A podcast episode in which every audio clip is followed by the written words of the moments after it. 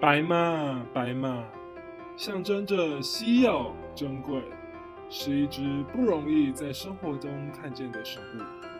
今天，白马又载着一位特别的来宾来到我们现场，一起来瞧瞧吧。Hello，各位观众，大家好，欢迎收听《白马走过十八》这个节目。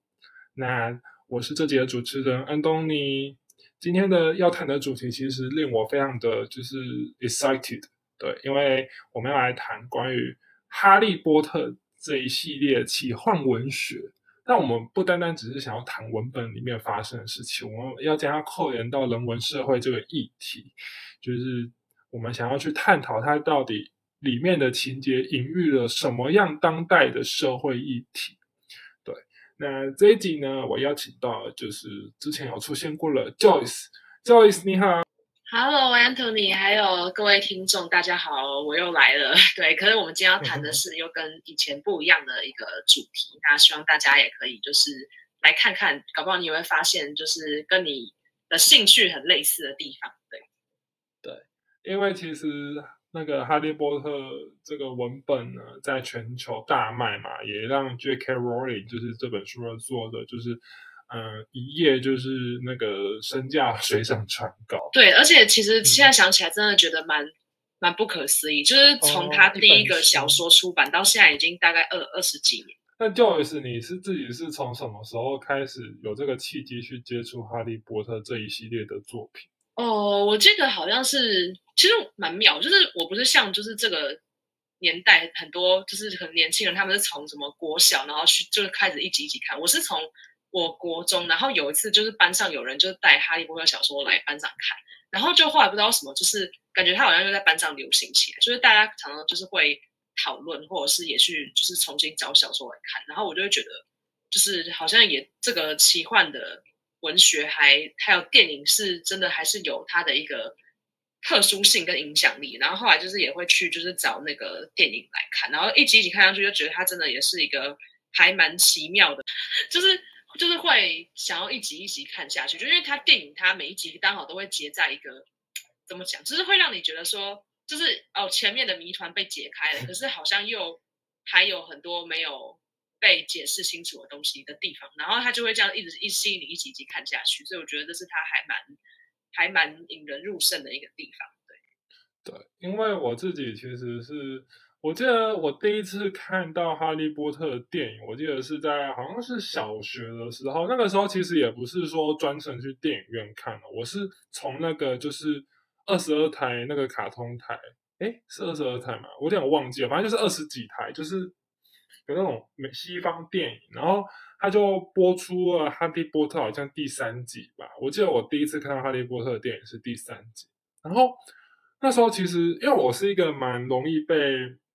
这种影像啊，给吸引住了。就是我只要一旦被这个题材给吸引住，我就会很想要去了解它前后的脉络。所以，即便我第一次看就是直接看第三集，但我还是能够很快速的去理清里面角色的就是爱恨情仇。我去看第一集，再去看第七集，真的发现那个就是第一集是超温馨的，然后第七集怎么就变得哦天哪，好黑暗这样子，就是死了死，然后活的也就是被。死死人给就是实行那个 crucial，你知道吗？就是那个那个叫什么咒，就是那个咒其实那个咒那个 style 其实是黑魔法，基本上是不太能够用的，因为用了好像会 violate 那个会有会有刑责，会有那个行者。可是，哎，我可是我真的觉得世界上有光明就有黑暗，就像有白魔法就有黑魔法，所以我觉得这种东西好像哦，对啊，这个就是一体两面的事情。对啊，那。呃，你自己是对于奇幻文学啊是有什么特别想法吗？因为你是念语创系的，那你应该有对这些哦。哎，其实你问这个问题还蛮巧的，就是因为我之前在我自己个人经营的文学粉专就有写到一个专题是文学与奇幻，然后我自己是举了，你可能也听过我的一个小说《魔戒》，然后跟莎士比亚他也有一些奇幻文学作品的例子，然后《魔魔戒》可能是比较有名，就是他。也是一个呃，从系列小说改编成电影的例子。那我会觉得说，虽然就是一般人听到奇幻，可能不会直接的与文学联想到一起，就是大家可能对文学的印象比较还是会呃就是有些还是会比较偏向，就是那种很高深典雅，或是有点那种艺术气气息啊，或者是有点哲学思考的东西。但是我会觉得奇幻它是相对用一个比较通俗的方式去打开人们，就是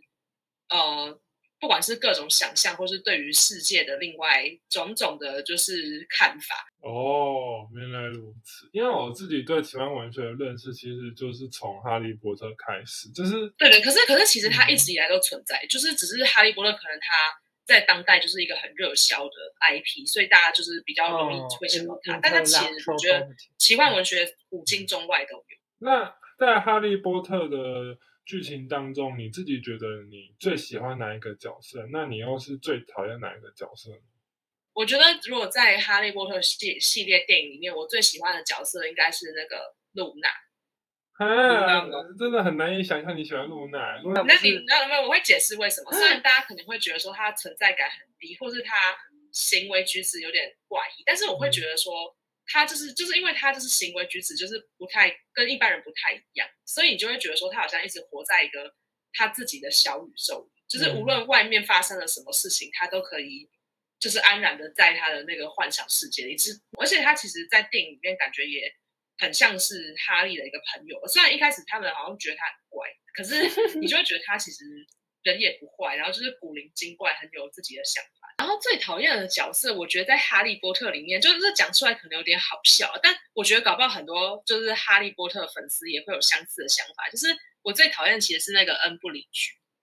真的很。你还记得恩布里居是谁吗？知道啊，我前几天才看第五集啊，就是我在讲的哦，对啊，你就会觉得就是第五集就是他戏份很多嘛，然后你就会觉得说，哦天啊，这种这种真的这种角色真的太太令人感到不舒服，因为就是我觉得他其实有点隐喻那种。可能每个人的生命中都会遇到那种一一两位那种少数的特别严厉的教师。呃，我们在看电影的时候看到，就是他要罚哈利写字，然后让他用自己的手写，那个要让他自用自己的那个手，然后割割他的皮肤，然后用血血来写，就是他就是可能我们在看的时候会觉得说这个真的太太不可思议了，怎么会有这么令人发指的事情？可是我觉得搞不好罗琳他想要表达是说。很多现实中真的也存在着很多令人发指的这种很骇人听闻的事情，就比如说那种什么虐童啊，或者是看似是什么什么孤儿院，或是看这是学校，然后老师或是那些 孤儿院院长都在虐待里面的小孩。目前的前传电影之中，其实我没有说真的就是特别会很呃绝对不喜欢哪一个角色，但是我要选出一个就是整体比较起来最喜欢，我应该还是会选纽特，因为。呃，虽然纽特很多人说他这个角色相比哈利波特，就是作为主角，他比哈利波特无聊很多。对对，就是会觉得说纽特他好像就是比较单调，就是没有那么多像哈利那么多。可是没有，你要想啊，就是纽特他。他的人设就是一个很害羞，你看，对对对。可是我，嗯，我会觉得说，就即便因为，即便他的人设是比较单纯，可是就是因为是那种单纯，会让人觉得说他很可爱，而且就会觉得他好像从青少年时期开始，就是 都对身旁人很温柔这样子。就包括那时候，就是丽塔，他最后坦言说，他就是杀了他弟弟，他还是跟他说他不是，那不是他的错，然后就觉得他真的是一个，就还蛮善良的人吧？对，嗯。其实，其实我觉得纽特很符合他的人设，就是因为他是赫夫帕夫学院，那赫夫帕夫赫夫帕夫学院又就不强调勇敢呐，所以我觉得他当然不会有就是哈利那种呃勇往直冲的那种劲。而且我觉得纽特他毕竟怎么讲，就是他毕竟不是格林戴华德的对手，就是他等于只是。哦，我懂的意思，就是他是邓布利多的工具人，他的宿命就是当伏地魔对手。可是纽特他就是感觉是就是其中跟他对抗的一个人，但是格格林戴华德的对手是邓布利多对，就是等于说在哈利在哈利波特电影当中，哈利的确是否地魔最大的敌人，所以说哈利才会一直被想要一直想要就是就是被追杀，因为伏地魔最想干掉的就是他。那可是，在 prequel 就是在前传里面，其实我觉得怎么讲？我觉得好像会有一些 controversial，就是这部电影好像会有一直一直会有 controversial，就是到后面好像到底主角是谁？对，他已经聚焦在邓布利多跟葛林戴华的战争。对啊，为什么我觉得那为什么不可电影讳言的确实是他？他的一个缺点，就是嗯他毕竟没有像哈利波特有一个怎么讲，就是他没有像哈利波特有一个这么完备的那个世界观跟一个小、嗯一套小说作为基础，然后他的感觉就是有点像 J.K. 罗琳他在编写电影剧本，然后边创作，然后就会觉得很多故事都塞在同一集里面，所以就可能有些人会觉得这样看起来就是没有像哈利波特感觉就是那么的完完美。OK，那你哦，你刚才说你最讨厌哪个角色？哦，好，嗯，我觉得在怪兽系列目前我最讨厌的角色的话呢，嗯，但是我其实第二集的时候我有点 讨厌奎尼，但但我我我解释为什么，就是我的那种讨厌不是说像讨我讨厌恩布里君哦，我是第二集的时候觉得他很奇怪，就是他就是会觉得说他好像有点没有逻辑，就是 他加入葛林大华德的原因是因为他觉得葛林大华德可以让莫莫魔就是麻麻瓜跟巫 巫师或女巫结合，但葛林大华德他明明就是一个很主张就是那种纯血巫师至上的人，然后我就会觉得为什么他会哦，对，就是对，就是会觉得他好像在电影里面也没有很多铺陈，然后他最后他就走过那个蓝色火这好像也是一个 bug。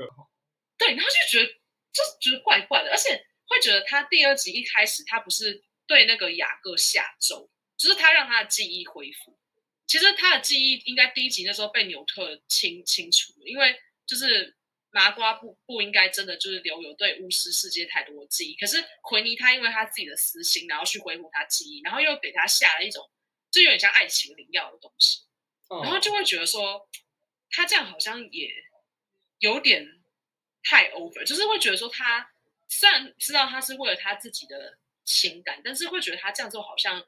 有点怎么讲，就是也不太符合就是一个道德的标准。那你觉得说这整部就是包括前传跟那个哈利波特，就是你觉得它嗯反映了什么样子当代的社会议题？哦哦，我觉得其实还蛮多，就比如说在《哈利波特》很明，就是其实两两两个两部电影都有，就是我觉得蛮明显，就是他想要隐喻就是所谓的种族，或者是我们呃更广义的来说，正常跟非正常的那种对立感。就比如说在呃巫师世界眼里，麻瓜就是感觉是比较次等的、比较异类的存在，可是反过来在麻瓜眼里又会觉得魔法世界是一个很危险，然后他们都是一些很怪异的存在，所以就会觉得说，好像就也隐喻着，不管在哪一个国家，或多或少都会有那种就是不同族群之间的一个对然后我觉得那种纯血跟混血，然后麻瓜的那种那种分分类位阶，也很像欧洲、欧美都常历史上常出现那种，就是什么纯种的白人，然后跟什么混血的，有可能拉丁裔，然后就是他们会分那个位阶，或者是像印度不是有那个什么种姓制度，就会觉得还蛮有那个既视感。然后可是就是其实到最后可能会发现说，呃，这种分类位阶其实会带来蛮多的伤害，就是本来就每个每个族群都有每个族群他们独特的地方，没有必要一就是一定要这样子去撕裂彼此。我觉得说那个，当然哈利就是我会觉得他很可怜啊，就是我觉得他阿姨跟他表哥都很很很蠢，就是还有他那个他他阿姨的姨丈，我觉得姨丈 还有他表哥，但是我觉得哈利真的是一个很勇敢跟很善良的人，就是即便他们对他那么差，他还是愿意，例如说在第五集他们被否定魔给给就是那个侵侵入的时候，就是哈利为了达利也是不惜使用那个护法咒护法咒嗯嗯去帮助他。我觉得那个阿姨原本是很羡慕她妹妹有，诶是妹妹吗？还是姐姐？妹妹妹妹妹，她妹妹就是莉莉莉莉，就是有魔法，但是她后来就是变成说由爱生恨吧，就会觉得说，呃，为什么她没有？然后我觉得很荒谬，就是她还就是当他小时候得知妹妹要去霍格华兹读书的时候，因为阿姨她没有魔法，她还特地写信去问霍格华兹可不可以，可不可以让他进去念书。然后就是觉得他其实情情绪应该蛮复杂，就是他其实很向往，但是他就是又会很恨，说为什么没有这样子。可是，在第一集当中，就是等于说好像 等于说那个阿姨好像也有可怜之处，就是等于说，虽然我们在第一集看到她很憎恨魔法的那个脸孔，但是仔细去想想她的背后的脉络，会觉得说，其实她好像也有一些苦衷。这样，我觉得他其实前传前传也有更多探讨是那个，就是从奎登斯身上吧，我觉得他有探讨就是不被爱这个这样子的现象，可能会导致黑暗面的催生这种议题。就因为他一开始不是被他那个养母虐待，一直虐待虐待，然后就会觉得说，好像他就是暗黑月灵，他也很像一个隐喻，就是会有人在隐喻说，那种他如果没有在一个比较健全有爱的环境下长大，他可能就是他原本的那个力量，他就会变成一个比较黑暗的，嗯的模样，而不是就是他的那个魔法，他其实本来他他也跟凤凰有连接，然后他也可以是一个好的力量，就是有时候是取决于你的。生长环境跟你怎么抉择？反正我自己是觉得说，这整部电影都蛮值值得推荐的，因为它不只是单纯的一个奇幻文学作品，我觉得它更多的是探讨，就是更多人性之间的议题。像是其实这部电影，其实罗琳有说，它其实是一个很沉重的一系列的电影。它其实你有没有注意到，就是第一集刚开始的出场白是。哈利的父母被杀，所以他是以死亡为为开始，最后也是以死亡为结束。但是最后死亡的就不是哈利，而是伏地魔。对，就是其实这这部电影都在探讨死亡这个议题。就是虽然魔法感觉很厉害，但是他但魔法也没有办法把死人复生。好像那个死神圣物不是其中有个是重生石，但是重生石它其实召唤回来的。只会是一个魅惑你的幻影，他也不会是那个人真正的实体，对，所以就觉得蛮悲伤的，对。而且我觉得他也有点在比喻说，就是即便你有再多的力量，还是会有一些你没有办法改变的事情，所以就是人可能还是要怎么讲，就是还是要相对谦卑，就是不可以太妄自尊大那种感觉。嗯，啊，我就像伏地魔，他一直很想就是战战胜死亡什么什么，可是他最后他却弄得他变得变成了一个很扭曲的人，这样子。是我我是希望说可以继续延伸啊，因为我觉得其实魔法世界是一个等于说，我觉得呃，它既是真的也是假的。我自己觉得就是假的也是真的，